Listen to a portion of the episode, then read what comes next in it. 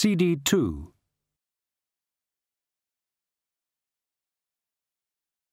May I assist you, good ladies?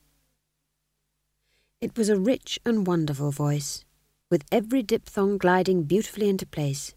It was a golden brown voice. If the creator of the multiverse had a voice, it was a voice such as this. If it had a drawback, it was that it wasn't a voice you could use, for example, for ordering coal. Coal ordered by this voice would become diamonds. It apparently belonged to a large fat man who had been badly savaged by a moustache. Pink veins made a map of quite a large city on his cheeks. His nose could have hidden successfully in a bowl of strawberries.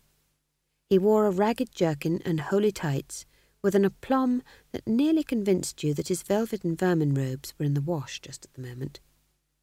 In one hand he held a towel with which he had clearly been removing the makeup that still greased his features. I know you, said Granny. You done the murder. She looked sideways at Magrat and admitted grudgingly. Leastways, it looked like it. So glad. It's always a pleasure to meet a true connoisseur. Olwyn Vitoller at your service. Manager of this band of vagabonds, said the man, and removing his moth-eaten hat, he treated her to a low bow. It was less an obeisance than an exercise in advanced topology. The hat swerved and jerked through a series of complex arcs, ending up at the end of an arm which was now pointing in the direction of the sky.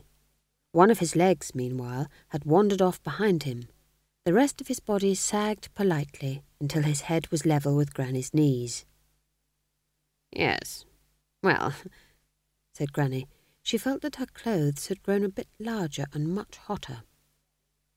I thought you was very good, too, said Nanny Ogg. The way you shouted all them words so graciously, I could tell you was a king.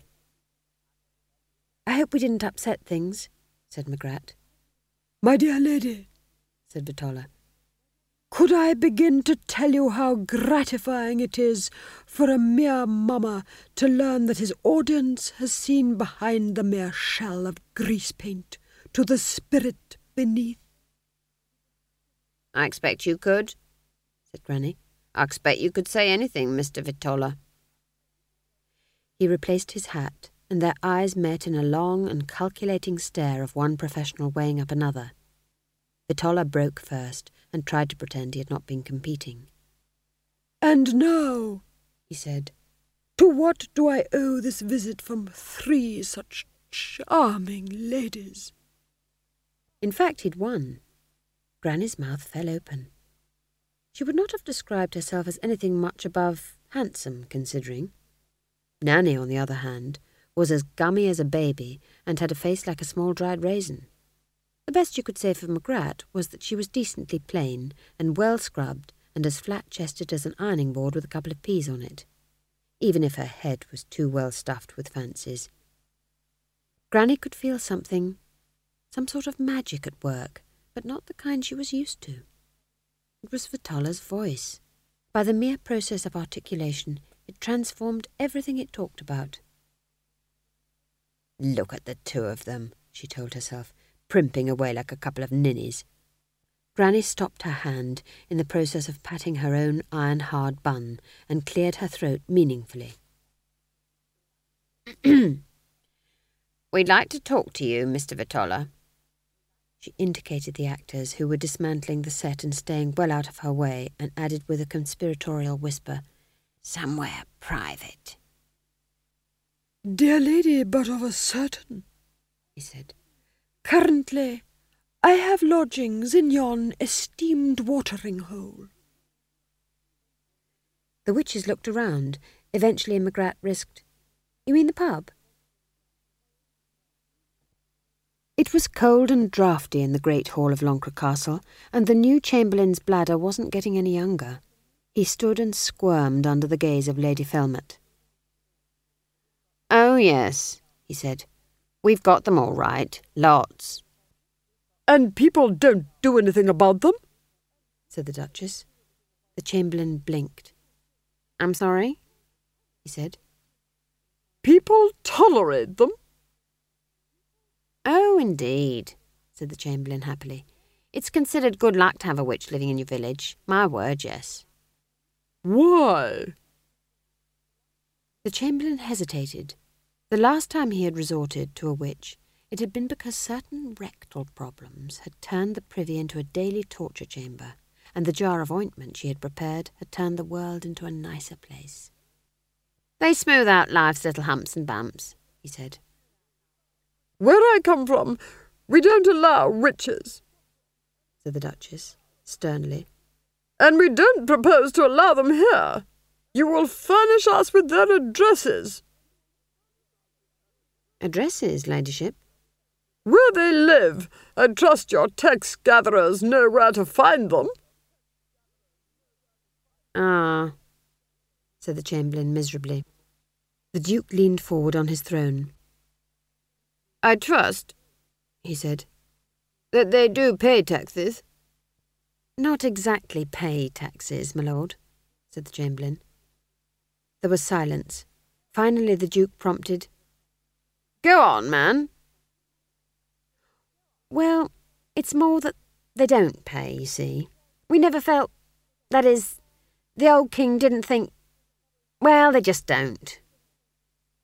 The Duke laid a hand on his wife's arm. I see, he said coldly. Very well, you may go. The Chamberlain gave him a brief nod of relief and scuttled crabwise from the hall. Well? said the Duchess. Indeed. That was how your family used to run a kingdom, was it? You had a positive duty to kill your cousin. It was clearly in the interests of the species, said the Duchess. The weak don't deserve to survive. The Duke shivered. She would keep on reminding him.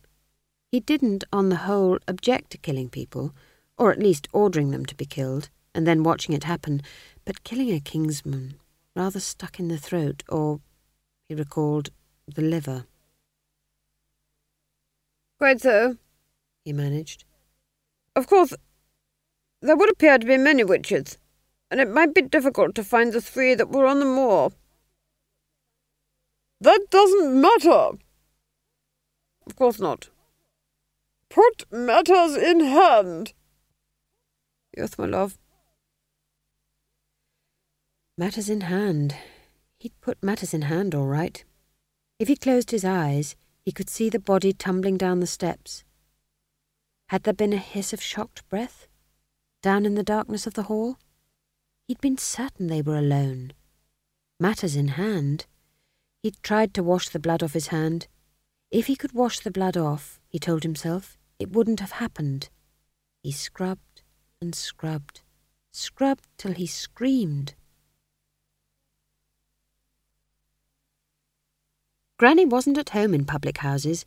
She sat stiffly to attention behind her port and lemon, as if it were a shield against the lures of the world. Nanny Ogg, on the other hand, was enthusiastically downing her third drink, and, Granny thought sourly, was well along that path which would probably end up with her usual dancing on the table, showing her petticoats and singing The Hedgehog Can Never Be Buggered at All. The table was covered with copper coins. Vitoller and his wife sat at either end counting. It was something of a race. Granny considered Mrs. Vitoller as she snatched farthings from under her husband's fingers. She was an intelligent-looking woman who appeared to treat her husband much as a sheepdog treats a favourite lamb. The complexities of the marital relationship were known to Granny only from a distance, in the same way that an astronomer can view the surface of a remote and alien world. But it had already occurred to her that a wife to Vitoller would have to be a very special woman with bottomless reserves of patience and organisational ability and nimble fingers. Mrs. Vitoller, she said eventually. May I make so bold as to ask if your union has been blessed with fruit? The couple looked blank. She means, Nanny Ogg began. No, I see, said Mrs. Vitoller quietly. No, We had a little girl once. A small cloud hung over the table. For a second or two, Vitoller looked merely human-sized and much older. He stared at the small pile of cash in front of him. Only you see, there is this child, said Granny, indicating the baby in Nanny Ogg's arms. And he needs a home. The Vitoller stared. Then the man sighed. It's no life for a child, he said. Always moving, always a new town, and no room for schooling. They say it's very important these days. But his eyes didn't look away. Mrs. Vitoller said, Why does he need a home? He hasn't got one, said Granny. At least, not one where he would be welcome. The silence continued. Then Mrs. Vitoller said, And you, who ask this, you are by way of being his... Godmothers, said Nanny Ogg promptly. Granny was slightly taken aback. It would never have occurred to her. Vitoller played abstractedly with the coins in front of him. His wife reached out across the table and touched his hand, and there was a moment of unspoken communion. Granny looked away. She had grown expert at reading faces, but there were times when she preferred not to. Money is, alas, tight, Vitoller began. But it will stretch, said his wife firmly. Yes, I think it will. We should be happy to take care of him. Granny nodded and fished in the deepest recesses of her cloak. At last she produced a small leather bag, which she tipped out onto the table. There was a lot of silver, and even a few tiny gold coins. This should take care of, she groped. Nappies and such like. Clothes and things, whatever. A hundred times over, I should think, said Vitoller weakly. Why didn't you mention this before? If I'd had to buy you, you wouldn't be worth the price. But you don't know anything about us, said Mrs. Vitoller. We don't, do we? said Granny calmly. Naturally, we'd like to hear how he gets along. You could send us letters and such like. But it would not be a good idea to talk about all this after you've left, you see? For the sake of the child. Mrs. Vitoller looked at the two old women. There's something else, isn't there? she said. Something big behind all this. Granny hesitated and then nodded. But it would do us no good at all to know it? Another nod. Granny stood up as several actors came in, breaking the spell. Actors had a habit of filling all the space around them. I have other things to see to, she said. Please excuse me.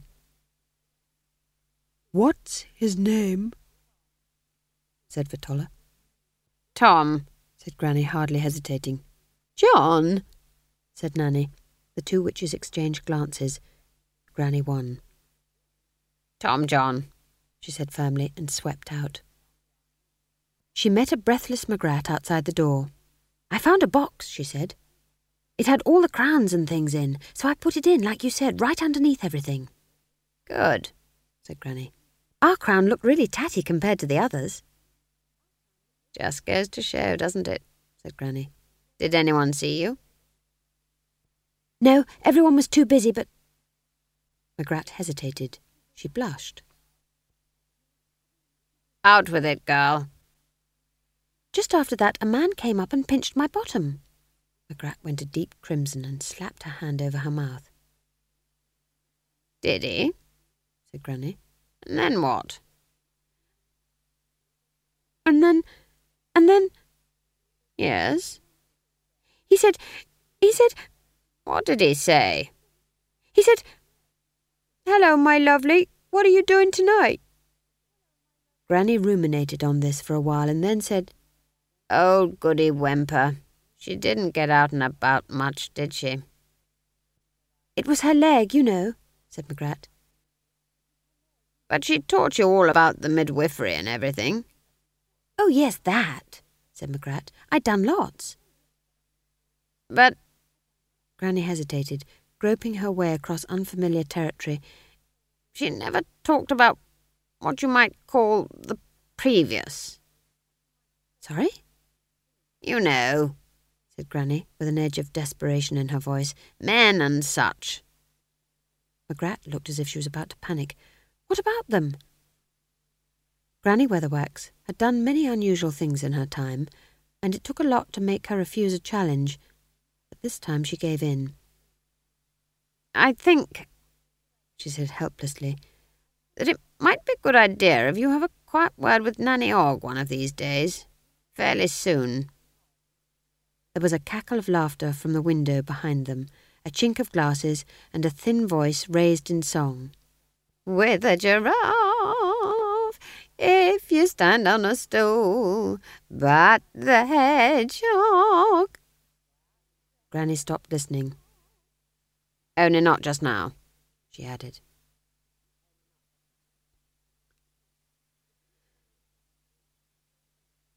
The troop got under way a few hours before sunset, their four carts lurching off down the road that led towards the Sto Plains and the big cities. Lancre had a town rule that all mummers, mountebanks, and other potential criminals were outside the gates by sundown. It didn't offend anyone really because the town had no walls to speak of, and no one much minded if people nipped back in again after dark. It was the look of the thing that counted.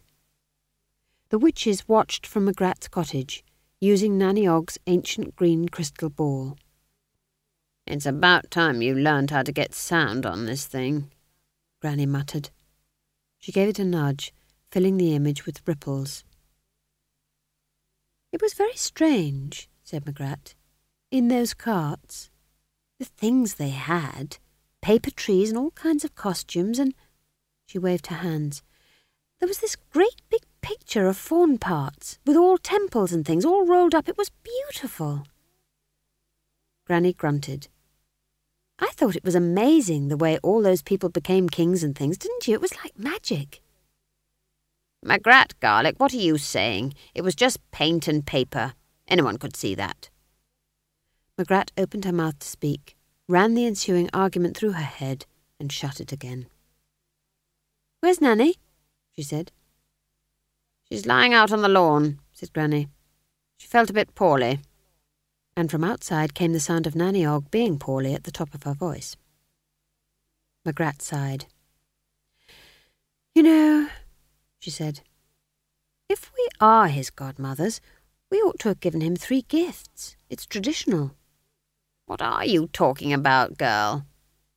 Three good witches are supposed to give the baby three gifts. You know, like good looks, wisdom, and happiness. Magrat pressed on defiantly. That's how it used to be done in the old days. Oh, you mean gingerbread cottages and all that, said Granny dismissively. Spinning wheels and pumpkins and pricking your fingers on rose thorns and similar. I could never be having with all that. She polished the ball reflectively. Yes, but... Magrat said. Granny glanced up at her. That was Magrat for you head full of pumpkins, everyone's fairy godmother for two pins, but a good soul underneath. Kind to small furry animals, the sort of person who worried about baby birds falling out of nests. Look, if it makes you any happier, she muttered, surprised at herself. She waved her hands vaguely over the image of the departing carts. What's it to be? Wealth? Beauty? Well, money isn't everything. And if he takes after his father, he'll be handsome enough, Magrat said, suddenly serious. Wisdom, do you think? That's something he'll have to learn for himself, said Granny. Perfect eyesight? A good singing voice? From the lawn outside came Nanny Ogg's cracked but enthusiastic voice, telling the night sky that a wizard's staff has a knob on the end. Not important, said Granny loudly. You've got to think headology, see? Not muck about with all this beauty and wealth business. That's not important. She turned back to the ball and gestured half-heartedly. You'd better go and get Nanny, then, seeing as there should be three of us. Nanny was helped in, eventually, and had to have things explained to her. Three gifts, eh? she said. Haven't done one of them things since I was a gal. It takes me back. What are you doing? Magrat was bustling around the room lighting candles. Oh, we've got to create the right magical ambience, she explained. Granny shrugged but said nothing, even in the face of the extreme provocation. All witches did their magic their own way, and this was Magrat's house. What are we gonna give him then? said Nanny. We're just discussing it, said Granny. I know what he'll want, said Nanny. She made a suggestion which was received in frozen silence. I don't see what use that would be, said Magrat eventually. Wouldn't it be rather uncomfortable? He'll thank us when he grows up, you mark my words, said Nanny. My first husband, he always said. Something a bit less physical is generally the style of things, interrupted Granny, glaring at Nanny Ogg. There's no need to go and spoil everything, Gytha. Why do you always have to. Well, at least I can say that I. Nanny began. Both voices faded to a mutter. There was a long, edgy silence. I think, said Magrat with brittle brightness, that perhaps it would be a good idea if we all go back to our little cottages and do it our own way. You know, separately. It's been a long day, and we're all rather tired. Good idea, said Granny firmly, and stood up. Come, Nanny Ogg, she snapped. It's been a long day and we're all rather tired. Magrat heard them bickering as they wandered down the path. She sat rather sadly amidst the coloured candles, holding a small bottle of extremely thaumaturgical incense that she had ordered from a magical supplies emporium in faraway Ankh-Morpork. She'd been rather looking forward to trying it. Sometimes, she thought, it would be nice if people could be a bit kinder. She stared at the ball. Well, she could make a start.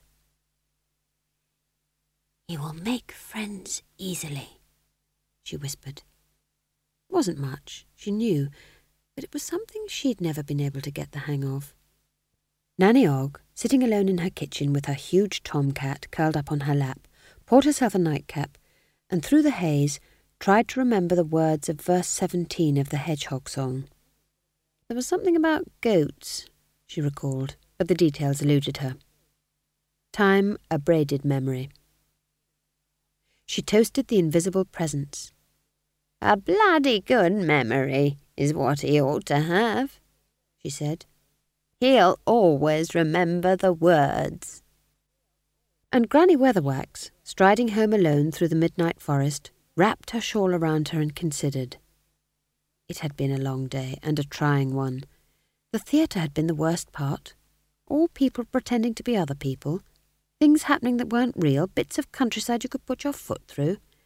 Granny liked to know where she stood, and she wasn't certain she stood for that sort of thing. The world seemed to be changing all the time. It didn't used to change so much. It was bewildering. She walked quickly through the darkness with the frank stride of someone who was at least certain that the forest, on this damp and windy night, contained strange and terrible things, and she was it. Let him be whoever he thinks he is, she said. That's all anybody could hope for in this world. Like most people, witches are unfocused in time. The difference is they dimly realize it and make use of it. They cherish the past because part of them is still living there, and they can see the shadows the future casts before it. Granny could feel the shape of the future, and it had knives in it. It began at five the next morning. Four men rode through the woods near Granny's cottage, tethering the horses out of earshot and crept very cautiously through the mists.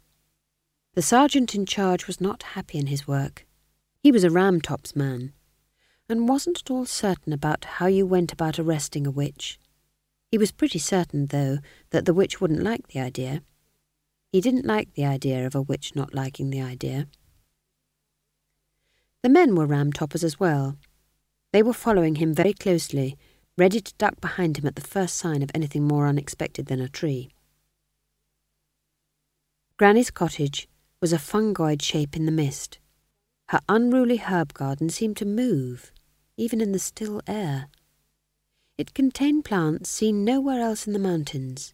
Their roots and seeds traded across 5,000 miles of the Discworld, and the sergeant could swear that one or two blooms turned towards him. He shuddered. What now, Sarge? We. we spread out, he said. Yes, we spread out. That's what we do. They moved carefully through the bracken. The sergeant crouched behind a handy log and said, Right. Very good. You got the general idea. Now, let's spread out again. And this time we spread out separately. The men grumbled a bit, but disappeared into the mist. The sergeant gave them a few minutes to take up positions, then said, Right. Now we. He paused. He wondered whether he dared shout, and decided against it. He stood up. He removed his helmet to show respect, and sidled through the damp grass to the back door. He knocked very gently. After a wait of several seconds, he clamped his helmet back on his head and said, No one in. Blast. And started to stride away. The door opened. It opened very slowly, and with the maximum amount of creak. Simple neglect wouldn't have caused that depth of groan. You needed careful work with hot water over a period of weeks. The sergeant stopped, and then turned round very slowly, while contriving to move as few muscles as possible. He had mixed feelings about the fact that there was nothing in the doorway. In his experience, doors didn't just open themselves. He cleared his throat nervously. Granny Weatherwax, right by his ear, said, That's a nasty cough you've got there. You did right in coming to me. The sergeant looked up at her with an expression of mad gratitude. He said, oh, Urgle.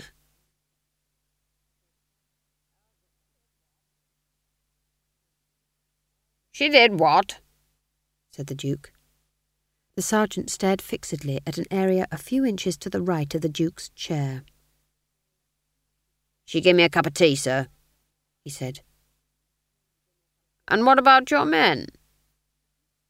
She gave them one too, sir. The Duke rose from his chair and put his arm around the sergeant's rustling chainmail shoulders. He was in a bad mood. He had spent half the night washing his hands.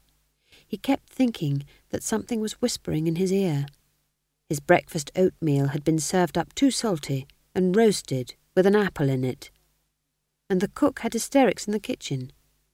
You could tell the Duke was extremely annoyed. He was polite. The Duke was the kind of man who becomes more and more agreeable as his temper drains away, until the point is reached where the words, Thank you so much, have the cutting edge of a guillotine. Sergeant, he said, walking the man slowly across the floor. Sir? I am not sure I made your orders clear, Sergeant said the Duke in snake tones. Sir? I mean, it is possible I may have confused you. I meant to say, bring me a witch in chains if necessary. But perhaps what I really said was, go and have a cup of tea. Was this in fact the case? The sergeant wrinkled his forehead. Sarcasm had not hitherto entered his life. His experience of people being annoyed with him generally involved shouting and occasional bits of wood. No, sir, he said. I wonder why, then, you did not in fact do this thing that I asked. Sir? I expect she said some magical words, did she? I've heard about witches, said the Duke, who had spent the night before reading, until his bandaged hands shook too much, some of the more excitable works on the subject written by wizards who are celibate and get some pretty funny ideas around four o'clock in the morning. I imagine she offered you visions of unearthly delight. Did she show you... The Duke shuddered. Dark fascinations and forbidden raptures, the like of which mortal men should not even think of, and demonic secrets that took you to the depths of man's desires? The Duke sat down and fanned himself with his handkerchief. Are you all right, sir? said the sergeant. What? Oh, perfectly, perfectly. Only you've gone all red. Don't change the subject, man, snapped the Duke, pulling himself together. Admit it. She offered you hedonistic and licentious pleasures known only to those who dabble in the carnal arts, didn't she? The sergeant stood to attention and stared straight ahead. No, sir, he said, in the manner of one speaking the truth come what may. She offered me a bun. A bun? Yes, sir. It had currants in it. Felmet sat absolutely still while he fought for internal peace. Finally, all he could manage was, And what did your men do about this? They had a bun too, sir, all except young Roger, who isn't allowed fruit, sir, on account of his trouble. The Duke sagged back on the window seat and put his hand over his eyes. I was born to rule down on the plains, he thought, where it's all flat and there isn't all this weather and everything, and there are people who don't appear to be made of dough. He's going to tell me what this Roger had. He had a biscuit, sir. The Duke stared out at the trees. He was angry. He was extremely angry. But twenty years of marriage to Lady Felmet had taught him not simply to control his emotions, but to control his instincts as well. And not so much as the twitching of a muscle indicated the workings of his mind. Besides, arising out of the black depths of his head was an emotion that hitherto he had little time for. Curiosity was flashing a fin. The Duke had managed quite well for fifty years without finding a use for curiosity. It was not a trait much encouraged in aristocrats. He had found certainty was a much better bet. However, it occurred to him that for once curiosity might have its uses. The sergeant was standing in the middle of the floor with the stolid air of one who is awaiting a word of command, and who is quite prepared so to wait until continental drift budges him from his post. He had been in the undemanding service of the kings of Lancre for many years, and it showed. His body was standing to attention. Despite all his efforts, his stomach stood at ease. The Duke's gaze fell on the fool who was sitting on his stool by the throne. The hunched figure looked up, embarrassed, and gave his bells a half-hearted shake.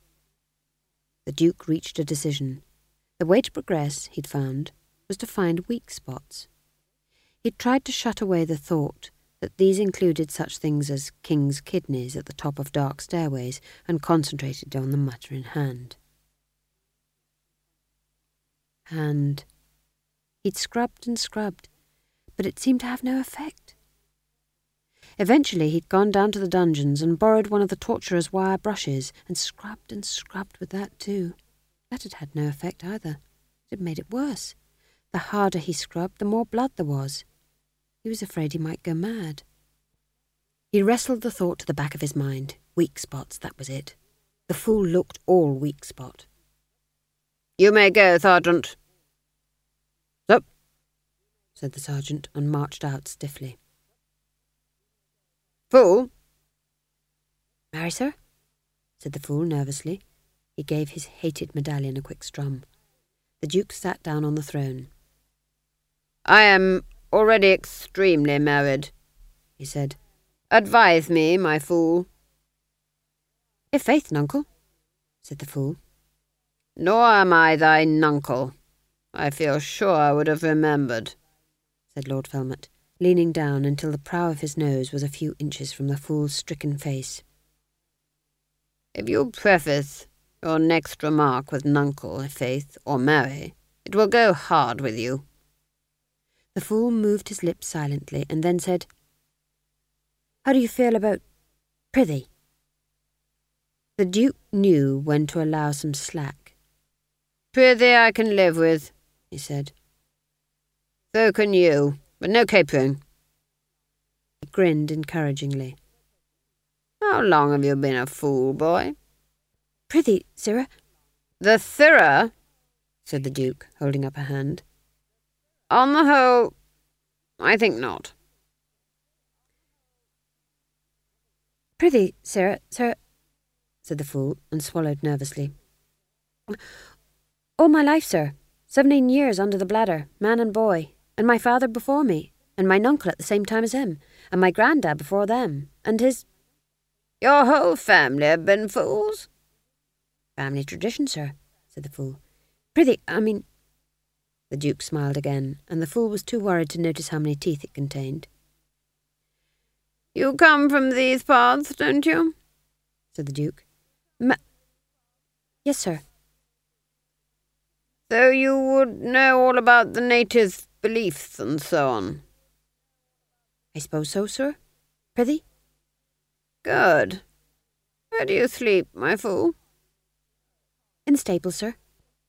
From now on you may sleep in the corridor outside my room, said the Duke, beneficently. Gosh! And now, said the Duke, his voice dripping across the fool like treacle over a pudding. Tell me about witches. That night the fool slept on good royal flagstones in the whistling corridor above the great hall instead of the warm, stuffy straw of the stables. This is foolish, he told himself. Marry, but is it foolish enough? He dozed off fitfully, into some sort of dream where a vague figure kept trying to attract his attention, and was only dimly aware of the voices of Lord and Lady Felmet on the other side of the door. It's certainly a lot less draughty, said the Duchess grudgingly. The Duke sat back in the armchair and smiled at his wife. Well? she demanded. Where are the witches? The Chamberlain would appear to be right, beloved.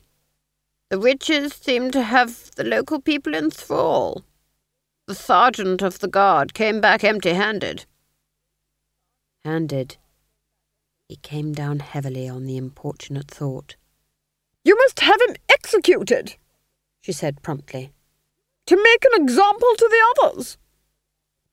A course of action, my dear, which ultimately results in us ordering the last soldier to cut his own throat as an example to himself. By the way, he added mildly, there would appear to be somewhat fewer servants around the place. You know I would not normally interfere. Then don't, she snapped. Housekeeping is under my control. I cannot abide slackness. I'm sure you know best, but... What of these witches? Will you stand idly by and let trouble seed for the future? Will you let these witches defy you? What of the crown? The Duke shrugged. No doubt it ended in the river, he said. And the child? He was given to the witches. Do they do human sacrifice? It would appear not, said the Duke. The Duchess looked vaguely disappointed. These witches, said the Duke, apparently they seem to cast a spell on people. Well, obviously. Not like a magic spell. They seem to be respected. They do medicine and so on. It's rather strange. The mountain people seem to be afraid of them and proud of them at the same time. It might be a little difficult to move against them. I could come to believe, said the Duchess darkly, that they have cast a glamour over you as well. In fact, the Duke was intrigued. Power was always darkly fascinating, which was why he had married the Duchess in the first place. He stared fixedly at the fire. In fact, said the Duchess, who recognized the malign smile, you like it, don't you? The thought of the danger. I remember when we were married, all that business with the knotted rope. She snapped her fingers in front of the Duke's glazed eyes. He sat up. Not at all, he shouted. Then what will you do? Wait. Wait! Wait and consider. Patience is a virtue. The Duke sat back. The smile he smiled could have spent a million years sitting on a rock. And then, just below one eye, he started to twitch. Blood was oozing between the bandages on his hand. Once again the full moon rode the clouds. Granny Weatherwax milked and fed the goats, banked the fire, put a cloth over the mirror, and pulled her broomstick out from behind the door. She went out, locked the back door behind her, and hung the key on its nail in the privy. This was quite sufficient. Only once in the entire history of witchery in Ramtops had a thief broken into a witch's cottage. The witch concerned visited the most terrible punishment on him. She did nothing, although sometimes when she saw him in the village she'd smile in a faint, puzzled way. After three weeks of this, the suspense was too much for him, and he took his own life. In fact, he took it all the way across the continent, where he became a reformed character and never went home again. Granny sat on the broom and muttered a few words, but without much conviction. After a further couple of tries, she got off, fiddled with the binding, and had another go. There was a suspicion of glitter from one end of the stick, which quickly died away. Drat, she said under her breath. She looked around carefully in case anyone was watching. In fact, it was only a hunting badger who, hearing the thumping of running feet, poked its head out of the bushes and saw Granny hurtling down the path with a broomstick held stiff-armed beside her. At last the magic caught, and she managed to vault clumsily onto it before it trundled into the night sky as graceful as a duck with one wing missing. From above the trees came a muffled curse against all dwarfish mechanics. Most witches preferred to live in isolated cottages with the traditional curly chimneys and weed-grown thatch. Granny Weatherwax approved of this. It was no good being a witch unless you let people know. Nanny Ogg didn't much care about what people knew, and even less for what they thought, and lived in a new, knick-knack crammed cottage in the middle of Lancre town itself, and at the heart of her own private empire. Various daughters and daughters-in-law came in to cook and clean on a sort of rota. Every flat surface was stuffed with ornaments brought back by far-travelling members of the family. Sons and grandsons kept the log pile stacked, the roof shingled, the chimney swept. The drinks cabinet was always full, the pouch by her rocking chair always stuffed with tobacco. Above the hearth was a huge pokerwork sign saying, Mother. No tyrant in the whole history of the world had ever achieved a domination so complete. Nanny Ogg also kept a cat, a huge one-eyed grey tom called Greebo, who divided his time between sleeping, eating, and fathering the most enormous incestuous feline tribe. He opened his eye like a yellow window into hell when he heard Granny's broomstick land awkwardly on the back lawn. With the instinct of his kind, he recognized Granny as an inveterate cat hater and oozed gently under a chair. Magrat was already seated primly by the fire. It is one of the few unbendable rules of magic that its practitioners cannot change their own appearance for any length of time. Their bodies develop a kind of morphic inertia and gradually return to their original shape. But Magrat tried. Every morning her hair was long, thick, and blonde, but by the evening it had always returned to its normal, worried frizz. To ameliorate the effect, she had to try to plait violets and cowslips in it. The result was not all she had hoped. It gave the impression that a window box had fallen on her head. Good evening, said Granny. Well met by moonlight, said Magrat politely. Merry meet. A star shines on. Watch Watcher, said Nanny Ogg. Magrat winced. Granny sat down and started removing the hatpins that nailed her tall hat to her bun. Finally, the sight of Magrat dawned on her. Magrat! The young witch jumped and clamped her knuckly hands to the virtuous frontage of her gown. Yes, she quavered. What have you got on your lap? It's my familiar, she said defensively. What happened to that toad you had? It wandered off, muttered Magrat. Anyway, it wasn't very good. Granny sighed.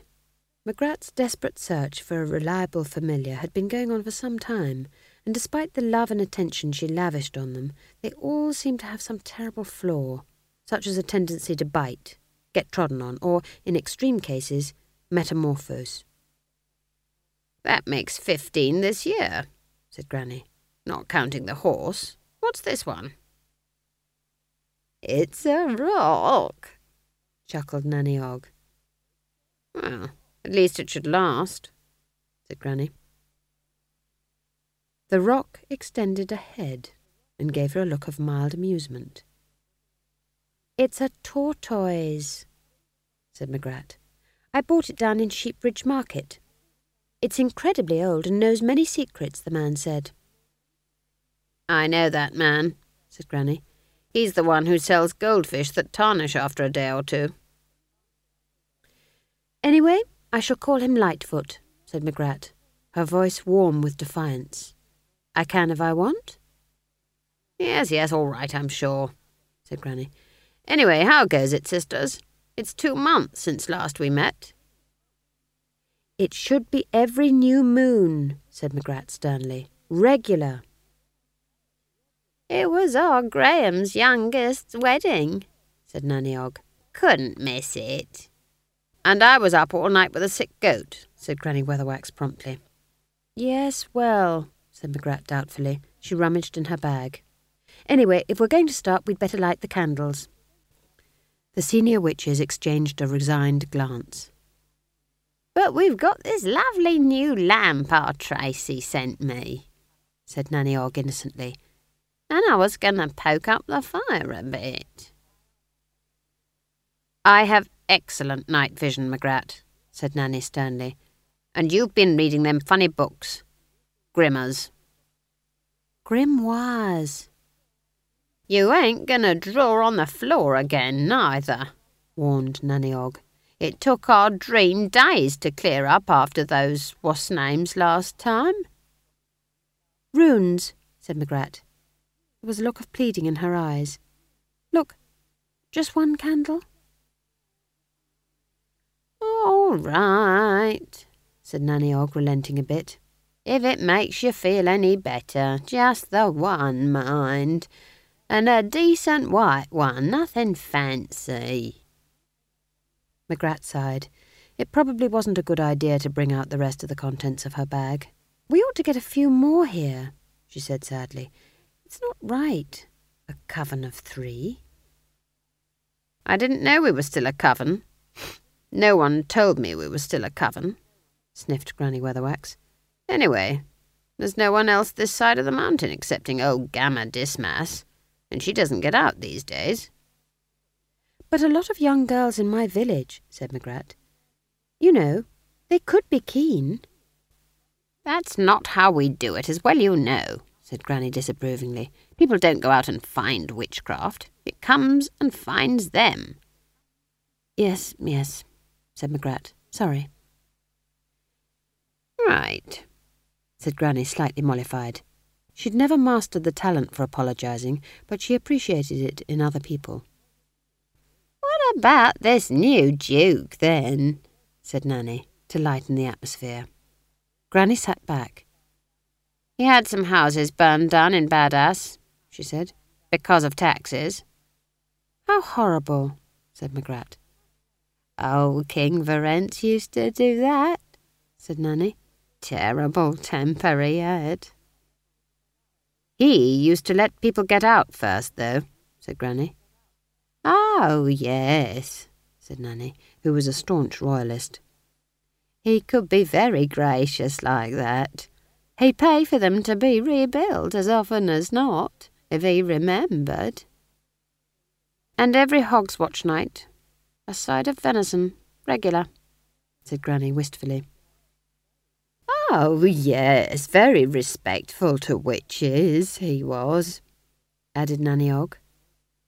When he was out hunting people, if he met me in the woods, it was always off with his helmet and I hopes I finds you well, Mistress Ogg. And next day he'd send his butler down with a couple of bottles or something. He was a proper king.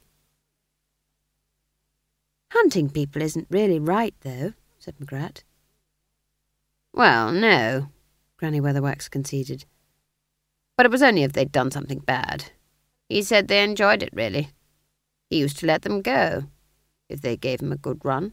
And then there was that great hairy thing of his, said Nanny Ogg. There was a perceptible change in the atmosphere. It became warmer, darker, filled at the corners with the shadow of unspoken conspiracy. Ah, said Granny Weatherwax distantly, his droit de seigneur. Needed a lot of exercise, said Nanny Ogg, staring at the fire. But next day he'd send his housekeeper round with a bag of silver and a hamper of stuff for the wedding, said Granny. Many a couple got a proper start in life thanks to that. Ah, agreed Nanny. One or two individuals, too. Every inch a king, said Granny. What are you talking about? said Magrat suspiciously. Did he keep pets? The two witches surfaced from whatever deep current they had been swimming in. Granny Weatherwax shrugged. I must say, Magrat went on in severe tones, if you think so much of the old king, you don't seem very worried about him being killed. I mean, it was a pretty suspicious accident. That's kings for you, said Granny. They come and go, good and bad. His father poisoned the king we had before. That was old Thargum, said Nanny Ogg. Had a big red beard, I recall. He was very gracious too, you know. Only now no one must say Felmet killed the king, said Magrat. What? said Granny. He had some people executed in Lancre the other day for saying it, Magrat went on. Spreading malicious lies, he said. He said anyone saying different will see the insides of his dungeons. Only not for long. He said Verence died of natural causes. Well, being assassinated is natural causes for a king, said Granny. I don't see why he's so sheepish about it. When old Thargum was killed, they stuck his head on a pole, had a big bonfire, and everyone in the palace got drunk for a week. Ah, I remember, said Nanny. They carried his head all round the villages to show he was dead. Very convincing, I thought, especially for him. He was grinning. I think it was the way he would have liked to go. I think we might have to keep an eye on this one, though, said Granny. I think he might be a bit clever. That's not a good thing in a king. And I don't think he knows how to show respect. A man came to see me last week to ask if I wanted to pay any taxes, said Magrat. I told him no. He came to see me, too, said Nanny Ogg. But our Jason and our Wayne went out and told him we didn't want to join. Small man, bald, black cloak, said Granny thoughtfully. Yes, said the other two. He was hanging about in my raspberry bushes, said Granny. Only when I went out to see what he wanted, he ran away. Actually, I gave him twopence, said Magrat. He said he was going to be tortured, you see, if he didn't get witches to pay their taxes. Lord Felmet looked carefully at the two coins in his lap. Then he looked at his tax gatherer. Well, he said. The tax gatherer cleared his throat. well, sir, you see, I explained about the need to employ a standing army, etc., and they said why. And I said because of bandits, etc., and they said bandits never bothered them. And civil works? Ah, yes. Well, I pointed out the need to build and maintain bridges, etc. And? They said they didn't use them. Ah, said the Duke knowledgeably. They can't cross running water. Not sure about that, sir. I think witches cross anything they like. Did they say anything else? said the Duke. The tax gatherer twisted the hem of his robe distractedly. Well, sir, I mentioned how taxes help to maintain the king's peace, sir. And? They said the king should maintain his own peace, sir, and then they gave me a look. What sort of look? The Duke sat with his thin face cupped in one hand. He was fascinated. It's sort of hard to describe, said the taxman. He tried to avoid Lord Felmet's gaze, which was giving him the distinct impression that the tiled floor was fleeing away in all directions and had already covered several acres. Lord Felmet's fascination was to him what a pin is to a purple emperor. Try, Duke invited. The taxman blushed. Well, he said, it wasn't nice. Which demonstrates that the tax gatherer was much better at figures than words.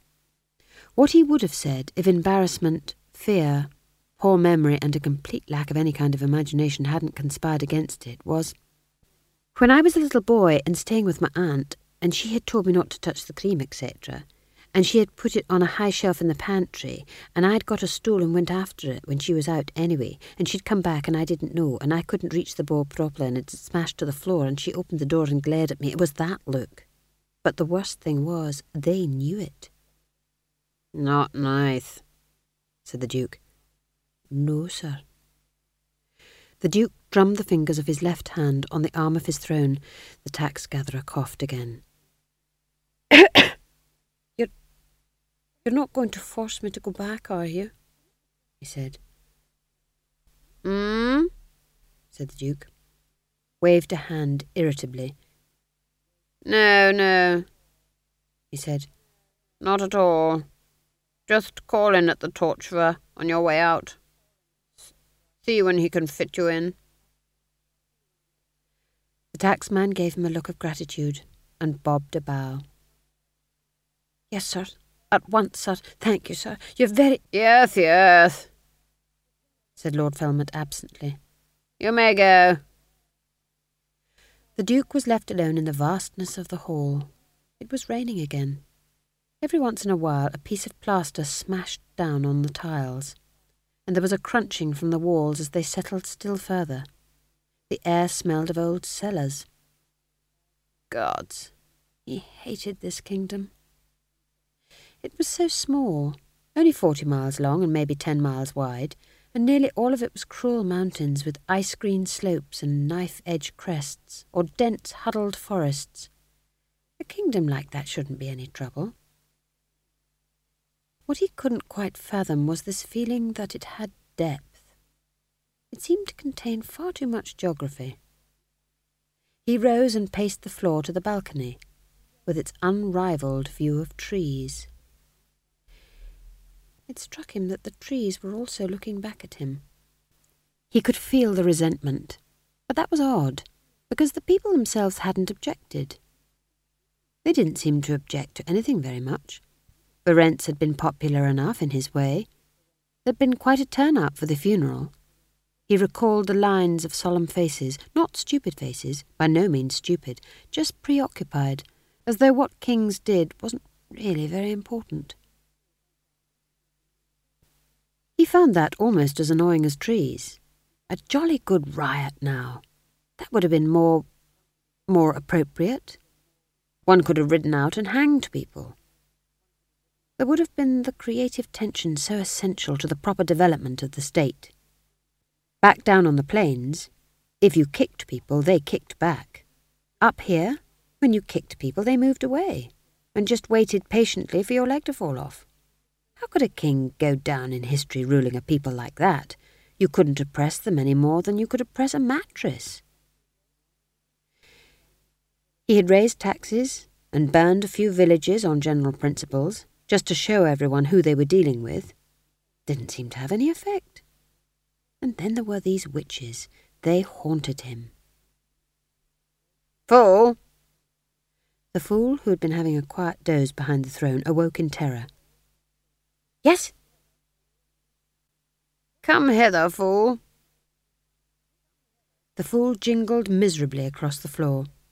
Tell me, fool, does it always rain here? Marry, nuncle? Just answer the question, said Lord Felmet with iron patience. Sometimes it stops, sir, to make room for the snow, and sometimes we get some right squandering, orgulous fogs, said the fool. Orgulous? said the Duke absently. The fool couldn't stop himself.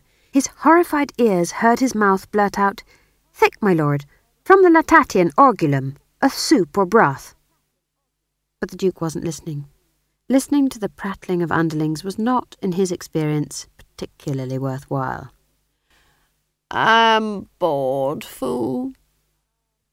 Let me entertain you, my lord, with many a merry quip and lightsome jest. Try me. The fool licked his dry lips. He hadn't actually expected this. King Verence had been happy enough just to give him a kick or throw a bottle at his head. A real king. I'm waiting. Make me laugh.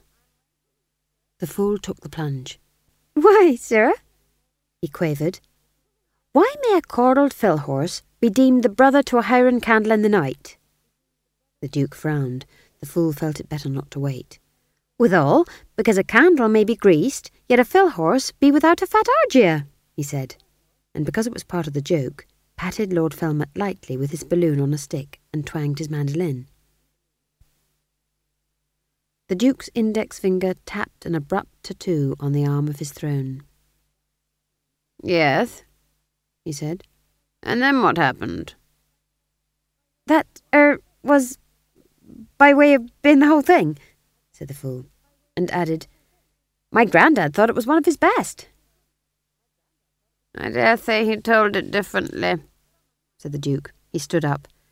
Summon my huntsman. I think I shall ride out on the chase, and you can come too. My lord, I cannot ride. For the first time that morning, Lord Felmet smiled. Capital, he said. We will give you a horse that can't be ridden.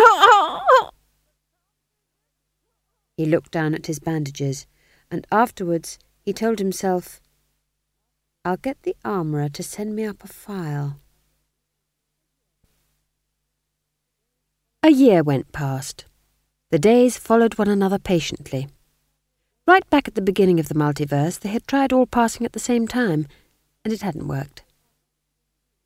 Tomjon sat under Hwel's rickety table, watching his father as he walked up and down between the lattice, waving one arm and talking. Vitoller always waved his arms when he spoke. If you tied his hands behind his back, he would be dumb. All right, he was saying. How about the king's brides? Last year, said the voice of Hwel. All right then, we'll give them Mallow, the tyrant of Klatch, said Vitoller and his larynx smoothly changed gear as his voice became a great rolling thing that could rattle the windows across the width of the average town square. In blood I came, and by blood rule. No one will dare essay these walls of blood. We did it the year before, said Hwel calmly. Anyway, people are fed up with kings. They want a bit of a chuckle. They are not fed up with my kings, said Vitoller. My dear boy, people do not come to the theatre to laugh. They come to experience, to learn, to wonder. To laugh, said Hwel flatly. Have a look at this one. Tomjon heard the rustle of papers and the creak of wickerwork as Vitoller lowered his weight onto the prop basket. A wizard of sorts, Vitoller read. Or please yourself. Hwel stretched his legs under the table and dislodged Tomjon. He hauled the boy out by one ear. What's this? said Vitoller. Wizards, demons, imps, merchants? I'm rather pleased with Act Two, Scene Four, said Hwel, propelling the toddler towards the prop box. Comic washing up with two servants. Any deathbed scenes? said Vitoller, hopefully. No, said Hwel. But I can do you a humorous monologue in Act Three. A humorous monologue? All right. There's room for a soliloquy in the last act, said Hwel hurriedly. I'll write one tonight, no problem. And a stabbing, said Vitoller, getting to his feet. A foul murder that always goes down well. He strode away to organise the setting up of the stage. Hwel sighed and picked up his quill. Somewhere behind the sacking walls was the town of Hangdog, which had somehow allowed itself to be built in a hollow perched in the near sheer walls of the canyon. There was plenty of flat ground in the Ramtops. The problem was that nearly all of it was vertical. Hwel didn't like the Ramtops, which was odd, because it was traditional dwarf country and he was a dwarf. But he'd been banished from his tribe years ago, not only because of his claustrophobia, but also because he had a tendency to daydream. It was felt by the local dwarf king that this is not a valuable talent for someone who is supposed to swing a pickaxe without forgetting what he is supposed to hit with it. And so Hwel had been given a very small bag of gold, the tribe's heartfelt best wishes, and a firm goodbye. It had happened that Vitoller's strolling players had been passing through at the time, and the dwarf had ventured one small copper coin on a performance of The Dragon of the Plains. He had watched it without a muscle moving in his face, gone back to his lodgings, and in the morning had knocked on Vitoller's latte with the first draft of King Under the Mountain.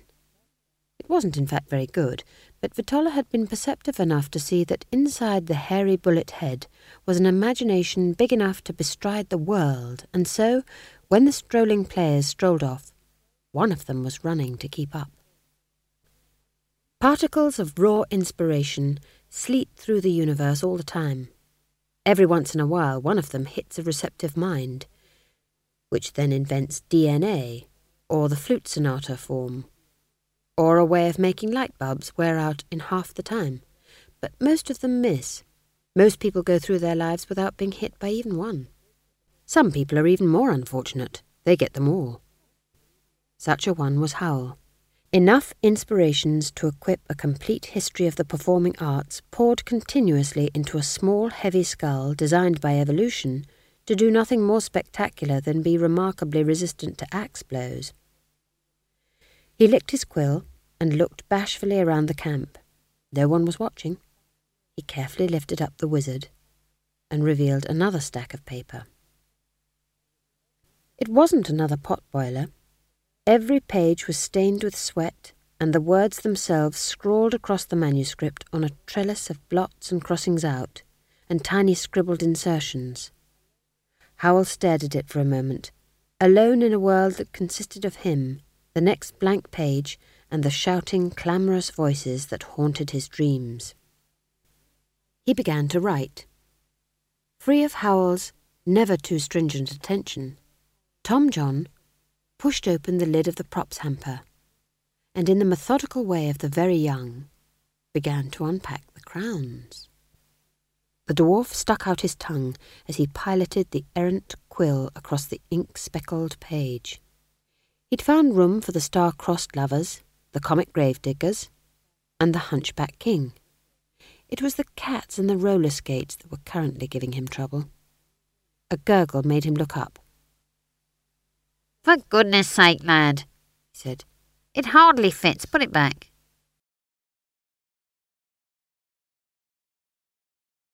End of CD 2